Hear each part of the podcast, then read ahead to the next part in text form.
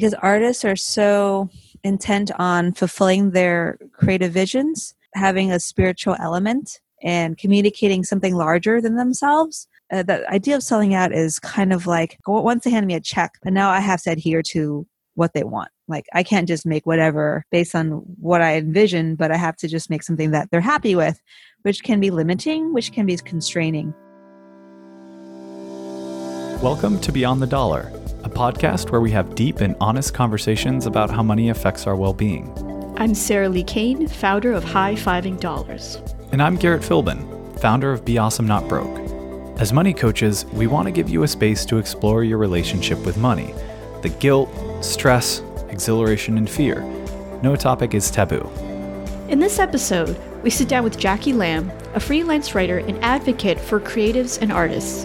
We talk about her relationship with money and the perceived conflicts artists feel around selling out and the starving artist mentality. We also dig into how artists can shift their mindset and perception and make a living doing what they love. To find resources we shared in this episode, head over to www.beyondthedollar.co. All right, get ready, grab a seat, and let's go beyond the dollar.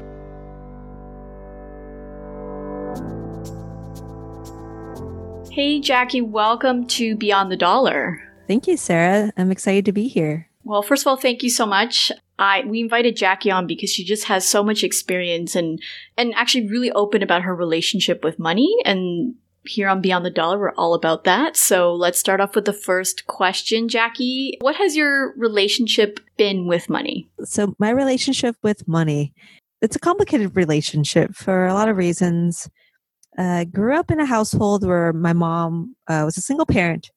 And so she worked two full time jobs, uh, raising me and my brother. And we lived in like subsidized housing for a little bit. So for me, money was always like a source of trouble, conflict. Uh, especially because my parents were split up and you know my mom had to take my dad to court it got really ugly and, and it was just hard to keep on top of bills uh, for lots of things so from an early age i experienced some like kind of tough associations with money. Like, so money has never been like a positive, happy place. So, uh, with that in mind, I, I think when I was a teenager and I opened my first bank account, I think when I was maybe 16, I, I wanted to overcome my, my fear of money because I was terrified of it for a lot of reasons. Uh, as mentioned, because I saw how much trouble it was uh, for adults around me not just my mom but like relatives you know you you see firsthand how not having control of your finances or not having enough each month can really hurt you. So i just uh, kind of became a money nerd before i knew what a money nerd was just meticulously uh, tracking my spending coming up with spreadsheets finding ways to just be in better control of my money. Um, and these days i would say i have a healthier relationship with money but it hasn't been perfect. Like do it's due for me to get a new car. It's it's time i have my car's it's 15 years old. I've had it since college. And about a month or two ago i took it to the mechanic and he's like okay i have some news for you. There's some boo-boos whatever that means. And the you know you're gonna have to pay yeah he said boo-boos. He's like oh big boo-boos. Like $1700 in in uh just on repairs. And i was like oh dang. So um, I had been saving for a while actually because I knew it was coming. My car is old; it's it's 15 years old this year, uh, so I had been saving for a while. So I have a sizable down payment for it if I wanted to, but I just can't bring myself to spend money.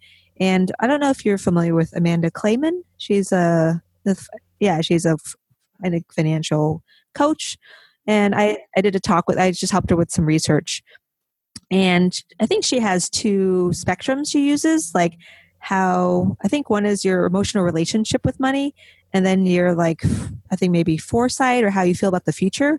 So she's like, yeah, Jackie, you fall squarely within the wary analytical category, which means like I'm a miser and I just have the worst problem spending money. And I think Sarah, you can relate to this. We've had discussions yeah. about getting you to go to conferences and stuff, but um, so that's where I'm at. So it's like I am good at saving. I'm really good at being frugal, uh, but I just have problems spending it, which sounds like a champagne problem, but it's.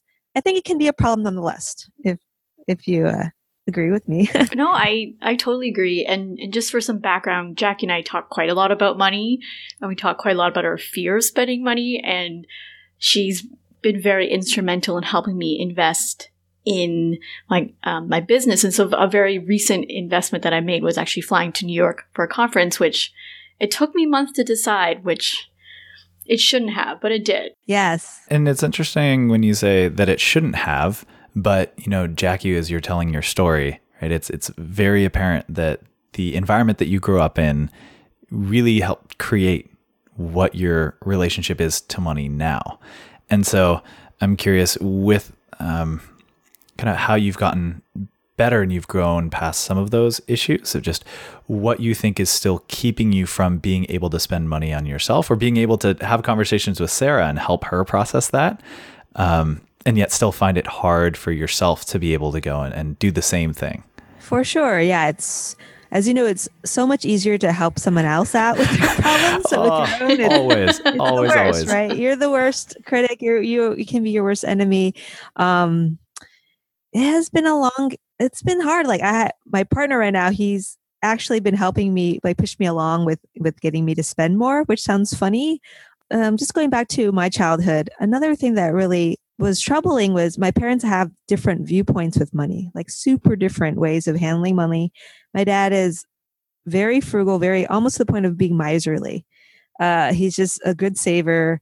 Uh, he still drives the car i drove in high school believe it or not. So, and he, you know, and my mom was someone who was very generous with money. So she could never say, she never wanted to say no, even though she didn't have the money. So from that point, I, I was, I was conflicted with money from an early age. And I still have that conflict within me. It's almost like a, little devil on one shoulder and an angel on the other or bipolar way of looking at things um, and I've, I've, thought about what has helped me with money um, Amanda Clayman, she gave good advice of actually being frivolous but safe about being frivolous. So, meaning having like a savings account just for splurging or just for a joy, like a joy fund. You know, this is money I can liberally spend on whatever I want to spend on, whether it's going on a trip or maybe even investing in yourself or your career, uh, like going to a conference in Sarah's case, or just you know, I just want to have a party. Maybe I want to spend 500 bucks and have fun with my friends. And another thing has been abundance. I think thinking, having that abundance mentality, which is hard because I grew up with scarcity mentality. Uh, I still do. Like, I think last week, my, my boyfriend drinks a lot of those like energy drinks. So I started, uh, like, oh, let me like collect the cans. I'm like, why am I collecting cans? Like, what am I going to go to like the recycling center and get a dollar? It's weird, right? How these deeply ingrained habits and money scripts stay with you. But uh, knowing that uh, actually from freelancing because i've been able to earn a lot more freelancing than i did at my old job uh, has shown that i have the capability of making money and potentially as much money as i you know infinite amount of money so to speak you know. Well more than i could at a day job. How about that? Has really helped me um, be a little bit more relaxed a little more relaxed, not a lot, but uh, about spending and being okay with it. But I still have trouble with big purchases like a car because something would come up like I might have to move. Actually, they might be tearing down my apartment complex. And so that brings up big questions for me like, okay, I live in Los Angeles, and as you know, it's a very unaffordable housing market and rental market. So I'll be paying more in rent. Uh, and i'm like oh wait should i buy a house? So that's another big question. So there's things that like kind of trip you up. Like i have the money saved for a car but it's just so hard for me to to give myself the yes the green the green light on on making a big purchase. Small purchases aren't as hard but big purchases are something else. There's something mentally blocking with those large purchases. I, it's so interesting and i a lot of my clients and, and even myself we have this conflict. Like we know we can spend money, like we see evidence of in our bank account, or we're better with money, but then there's these scripts from our childhood that are holding us back. So it's really interesting to hear that there's this conflict, even though logically you know what steps to take. And that is something that comes up a lot um, in conversations, whether it's with clients or friends, is that there's this knowing, knowing that I should be able to do this, right? That the logical thing is to do X, Y, and Z. But I think what is oftentimes lost is that money is not the numbers. I mean, it's called beyond the dollar for a reason, right? Just we're talking beyond numbers and dollars and cents, and just people really need to understand that there is so much that's involved in these patterns and emotions and our behaviors, and we are not logical. We are almost never logical. We're not rational creatures. And until we can understand and accept that, um, we're going to be fighting against what is nature just because that's not who we are. So it's great, Jackie, just to hear your experience of processing this and just being able to start saying like, yeah, what what is it in my childhood and these stories and patterns that have come up that caused me to act in this way? Um, and it's only once we kind of step back and start asking ourselves those questions and having that stuff come up to our awareness that we can even begin to start dancing with it and, and changing how we're reacting. For sure. And it's a lot of work, a lot of internal work that I think people may not realize uh, because there's a lot of information out there. I think as financial coaches and personal finance writers, we're keen on this. Like there's a lot of data, there's a lot of information that's accessible now than there was 10 years ago, right? Um, but why are we still having problems with debt? Why are we still having problems saving? Um, and that goes back to, as you mentioned, Sarah, the money scripts we had created or that originated from when we were children and that continue, you know, to progress as we're adults. And as you mentioned, Garrett, just the complexity of the relationship we have with money, uh, emotions and experiences and uh, perceptions for sure. Yeah, I, I want to bring it back to when you say you're really you really want to help people with their situation because one of the things i really admire about you jackie is that you're such an advocate for the artist and creative community and you really want to push them to to earn more to negotiate for more and just to try to have a more stress-free freelance life or artist life so to speak and so I would love for you to speak a little bit about that. Like, what are some of the observations you've made uh, you know, speaking to artists and creatives about their money or their financial situation? Yeah, that's a great question, Sarah. Uh, I've thought a lot about this, as you know, and I realized like a misconception I had and the mistake I made was I would group creatives and artists together uh, because, for obvious reasons, you know, uh, artists and creatives share a lot of the same skills.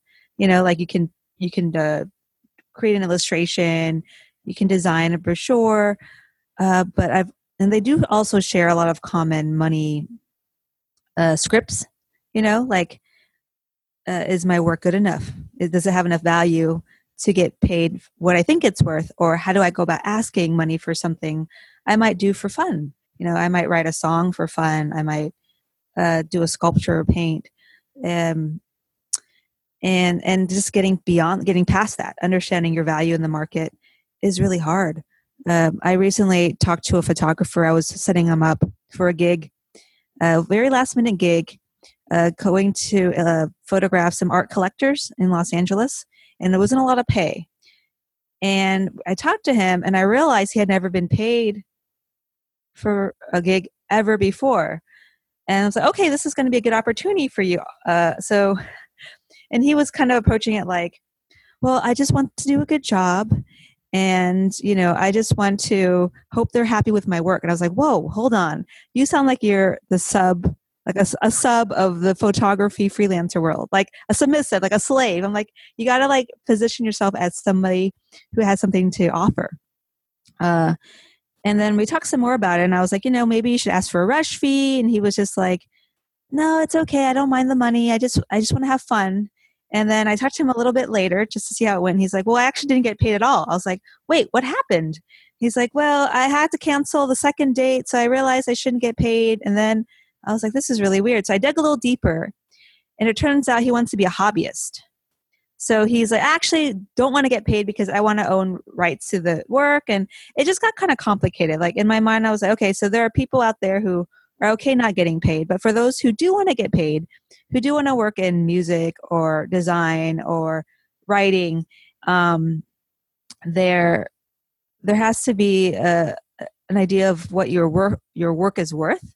And I think we had talked about this, Sarah. It's Stefanie O'Connell. I think we all know who she is. Mm-hmm. She's mm-hmm. Uh, big in the personal finance money nerd world. But you know, she said, don't don't think about what you're worth because that can be tough but think about what your work is worth.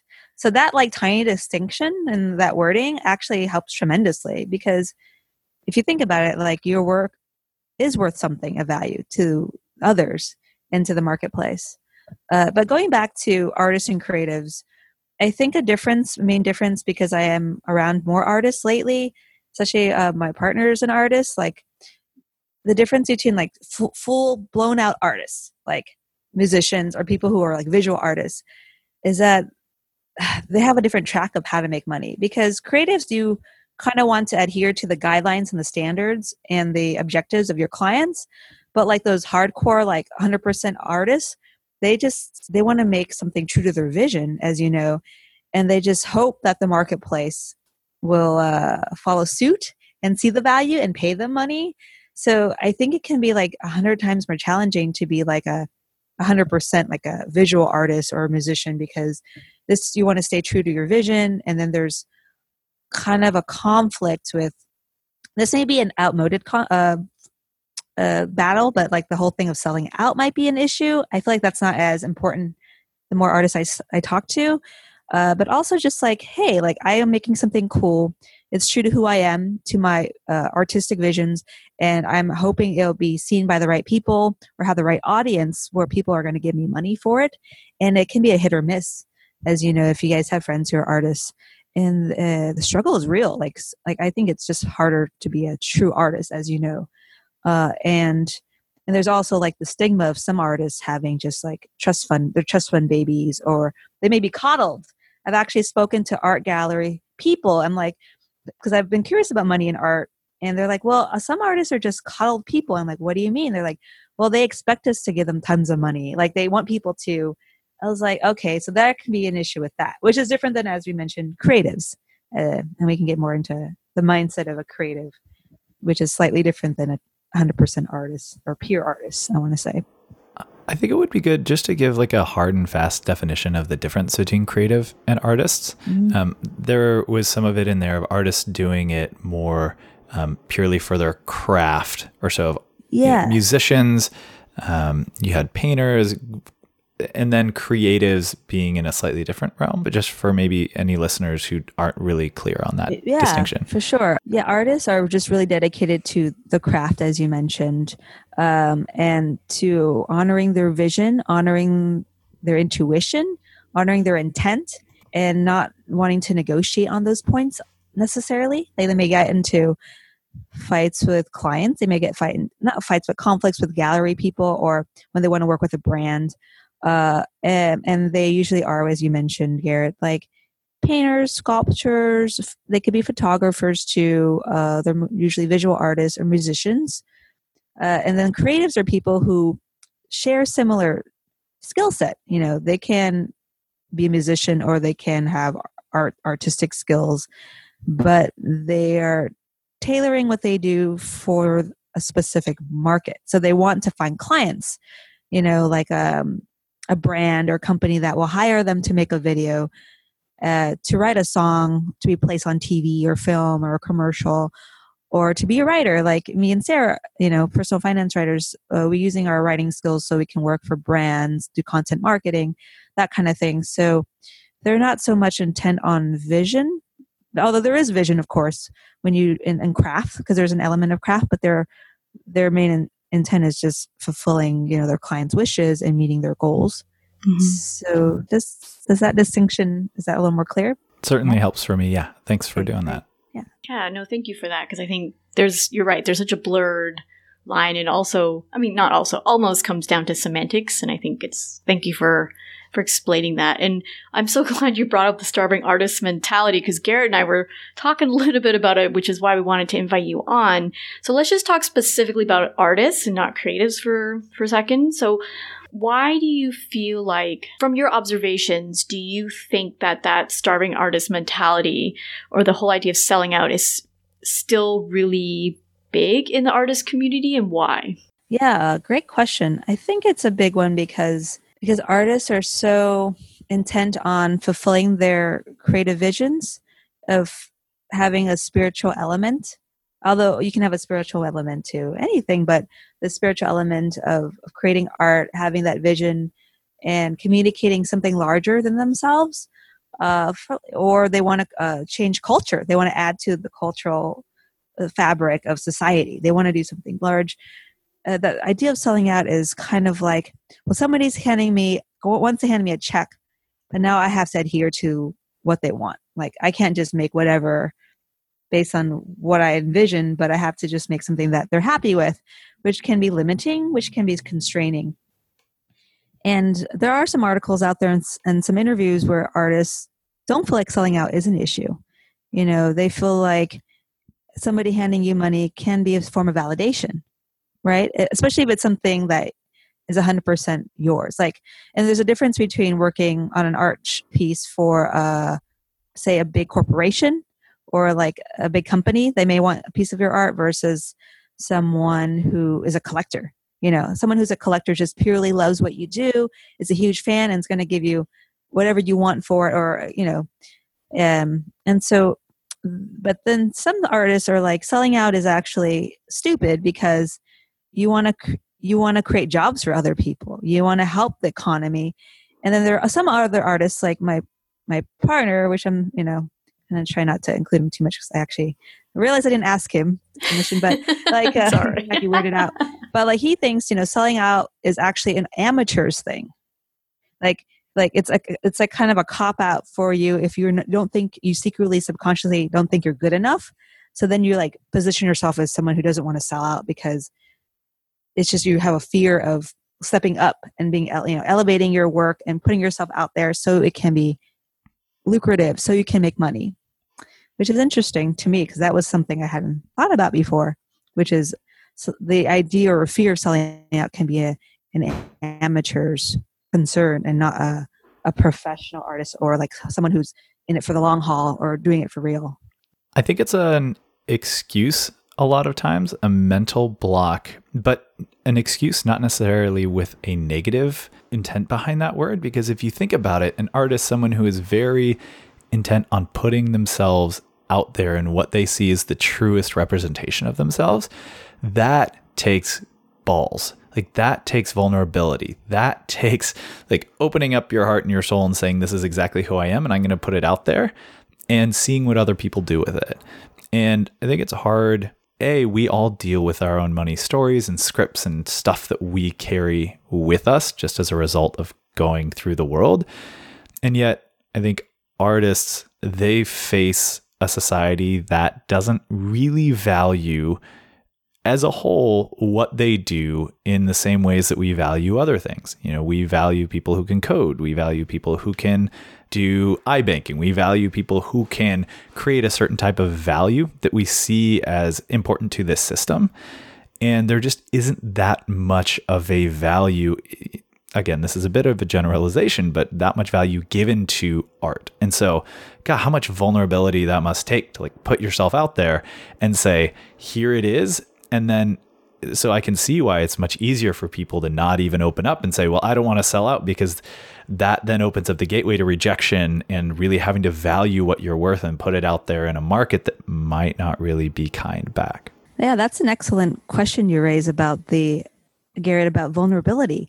And that does take balls, and not everyone is willing to step up and be vulnerable. Uh, I think anyone who has written a song or wrote a story or created a, a painting, and as you mentioned, putting their heart and soul into something and having people think it's stupid or bad or not worth their time is scary. Yeah, for sure. And I've noticed that some artists also, a lot of artists struggle with valuing, like putting, figuring out what the value of their work is. Because how do you place value? Unless you're a Picasso or some, you know, or a Damien Hirst or someone huge, like, like who's to say that that painting is worth 5,000 or is it worth 20,000? And, and there's also a fear of thinking your work is overvaluing and undervaluing. I think we can really, as creatives, doing the same thing. But in the art world, there is really no standard to that for the most part. Um, especially, and then adding to the fact, as you mentioned, Garrett, the vulnerability aspect is is like super hard, right? Like, I mean, when I I've written fiction and just putting something on Medium is scary, but then like putting it, making, creating, like writing a book and then asking people for money is like even worse. Like how do you do that? Especially it's something that is purely from a, a very in like a very uh, intimate place a very personal place. And and when and especially when you're trying to do something very different than other people. Because people love artists. If you go on instagram or anything like people love the idea of an artist. They love seeing it. But as you mentioned especially in the us there are some cult- some countries where they value art more and there's like more like art grants there's more of that that's more government but in the us you're right it's it's not valued in the same way as code or even you know something more tangible designing bridges in our society. Considering that it's not something that's really highly valued here in the states i guess what's your perspective on artists who want to do it for a full-time living right? So where there is this challenge of wanting to make a full-time living from something that is truly your passion in an environment where that isn't oftentimes highly valued you know is it like a do this part-time? Is it do it full-time? I'm just kind of interested in what those conversations are.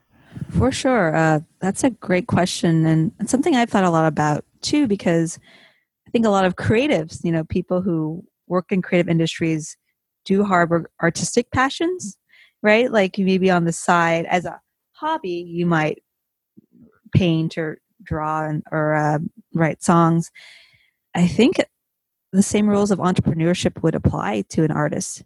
Uh, people, uh, and I've seen artists who are successful in LA, they share common traits of all the same traits that entrepreneurs share.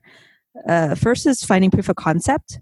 So finding, I did a, a piece f- uh, for Artbound on how artists made their first real money, and real money meaning like uh, the first piece of art where they felt like their work was validated.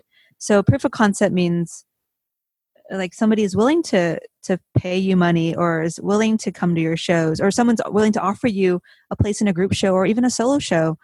Uh, somebody is willing to come and pay money for a concert ticket or buy your cd um, are you getting any nods or any kudos on music sites?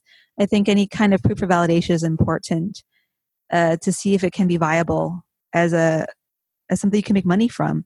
Is your instagram do you have a lot of instagram followers? That's another thing. You may not be making tons of money but if you're getting like 30000 people 100000 people following you there's you're doing something culturally interesting and relevant that people are excited about. Um, another thing is community artists do not live in a silo they do not live in isolation the ones who i see are successful they have really good commu- relationships with anyone from uh, their collectors, prospective collectors, to um, a gallery, gallerists, curators, with other artists. And it's the same thing as the freelancers. You know, we have our little tribes that we can. Uh, uh, what was it, Sarah? neurotic ramblings. Yes. like we can go and neurotically ramble to each other about commiserate about clients, and they do the same thing. Like they talk about uh, is this person good? Is this gallery good to work with? You know, is this uh, sound producer, recording engineer, legit. Can yeah, and and they do the same things at entrepreneur because artists are entrepreneurs. They're freelancers too, but they just have a different, I think, money track. Uh, another thing I've noticed with artists is that they can they and this is creatives too. They they I can do with less. I, I might charge less because I'm doing something amazing for myself. So maybe I don't need as much money. So they sacrifice financial well being which I think is wrong. And I want to point to uh, something that's actually trending in the art world, which is really exciting. It's immersive art. So you guys might have heard of uh, pop-up museums, like the Museum of Ice Cream. Mm-hmm. Okay, this is something n- not that because they actually don't like those places because they're not really true museums or real art. Like they're true artists, depending on who, who you speak to. But um, it's it's a Meow Wolf is a, a great space, and they're doing a for-profit model. So there, you know, there's artists are usually like, I'm just going to do a residency for the summer. I got a grant, awesome, but it's usually funded by patrons. And they're actually stepping up and being like, hey, there's something that we can do which is for profit. And if you just Google Meow Wolf and, and see what they're doing, they're creating more spaces for artists to make money to to be have viable livings, which is really exciting because that shifts your of the concept of having to find a patron, having to get a grant or residency to survive or be a teacher, uh, and thinking of, hey, I can be do something that's really viable to the market and still honor my artistic vision and my aspirations, which is pretty awesome. And it's pretty new. They've only been around for, I want to say, a couple years, Meow Wolf, and there's going to be more immersive art spaces in uh, some of these cities around the US, which is really in the world. I think they're popping up worldwide. I think that's great. I think that that can be like a universal lesson for any industry or any job is that sometimes you just have to look outside the box or think outside the box in in terms of how you can make a living doing what you love or something fun because I think you know thinking back to when I was a teacher people think in the summertime they can take off but then there's a lot of teachers that side hustle like I remember my high school teacher was a school bus not a school bus driver sorry um, a tour bus driver and he made a ton of money that way. I had an, another teacher friend who was a cruise director. And so it's just really thinking outside the box. And if you're, you know, if you need to make a livable wage, if you're really into your career and it's not providing that for you, then there's, there has to be some way to, to earn more or to not just earn more, but to, to be more financially savvy or to seek those who are going to help you do that.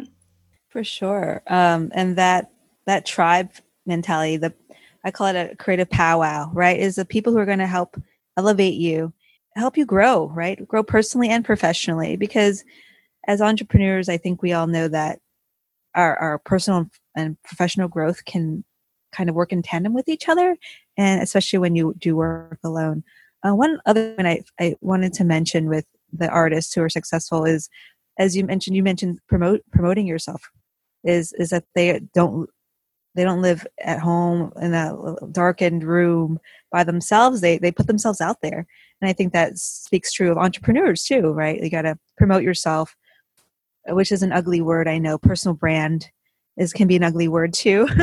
But it's essential. You have to push yourself out there because you are a person of one and artists are too. They're their own personal brands and the ones who are successful recognize that as well. And they they do like get themselves out there. Like hey i have a show. I have new art come to my Society6 site, come to my Shopify, buy a pin, you know, buy a pillow with my design on it. I like how you keep tying it back to entrepreneurship because it's it's so true and what we all do as entrepreneurs is we we put ourselves out there in a different way, but it's still putting ourselves and, and our brand and what we have created, right? This identity for ourselves, this service for other people out there, which is scary and we have to ask people for money for it. But I think at the end of the day, you know, we do this because we believe that we're providing value for someone on the other side.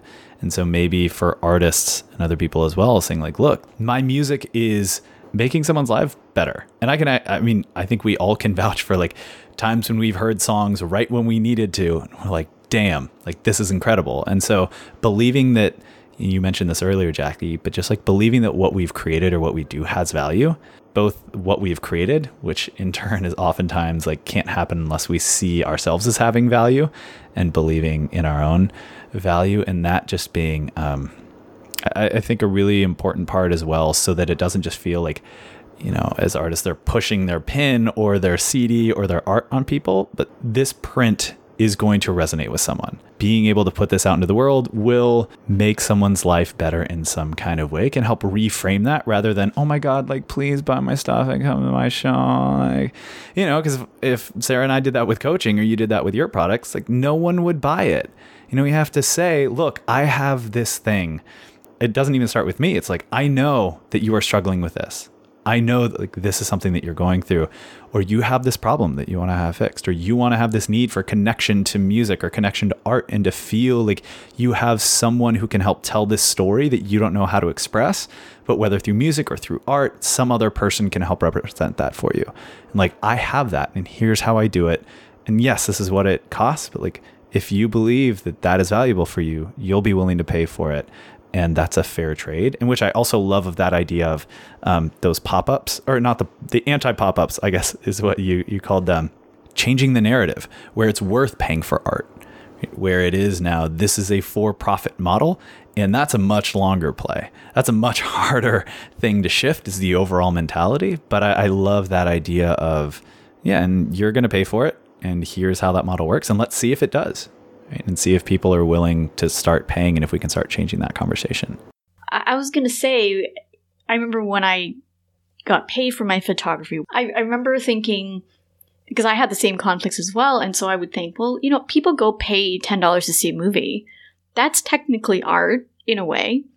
And so if millions of people are willing to pay $10 each to watch a movie, there's got to be some sort of value in that. So it doesn't have to be a practical value, although sometimes I think art can be.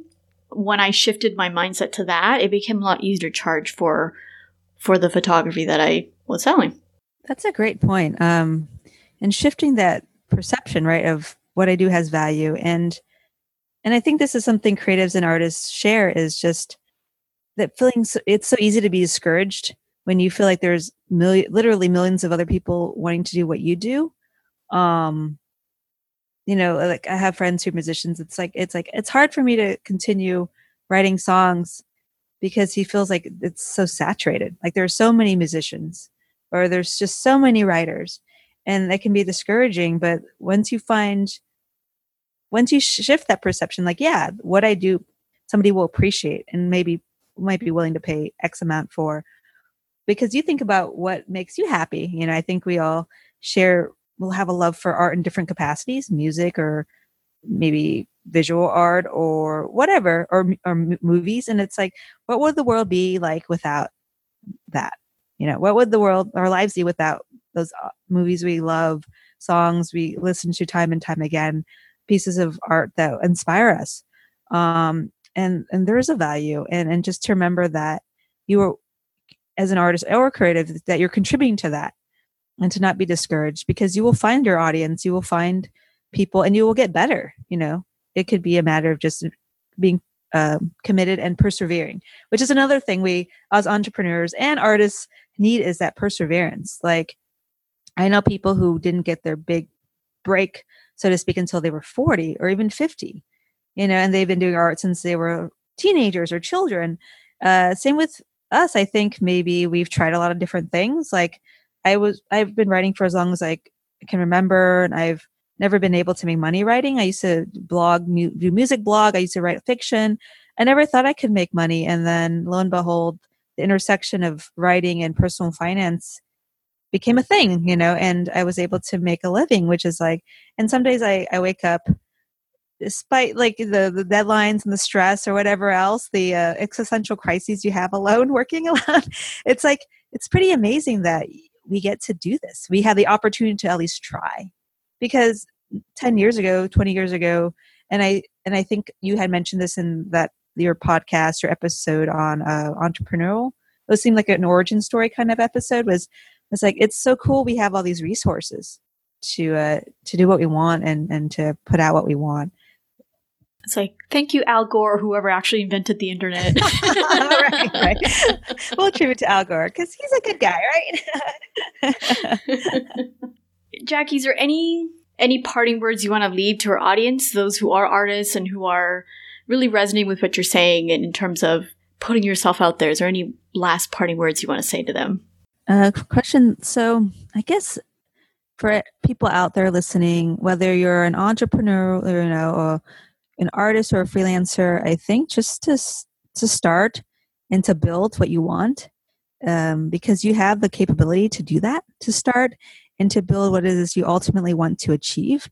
Start today. Do something small, um, and you'll slowly find the resources. You'll find you'll start to develop the skills, craft, and also your people, your your powwow, your tribe to help you get there. Because there's no better time to do it than now, and, and don't delay. That's awesome.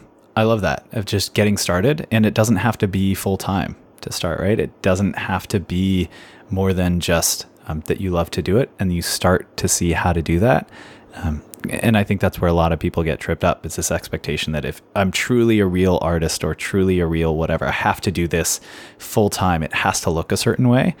And in that expectation, we can lose a lot of the joy and passion and excitement that comes with doing what we love. So uh, that just really resonated with me of just get started, just start figuring it out and doing it.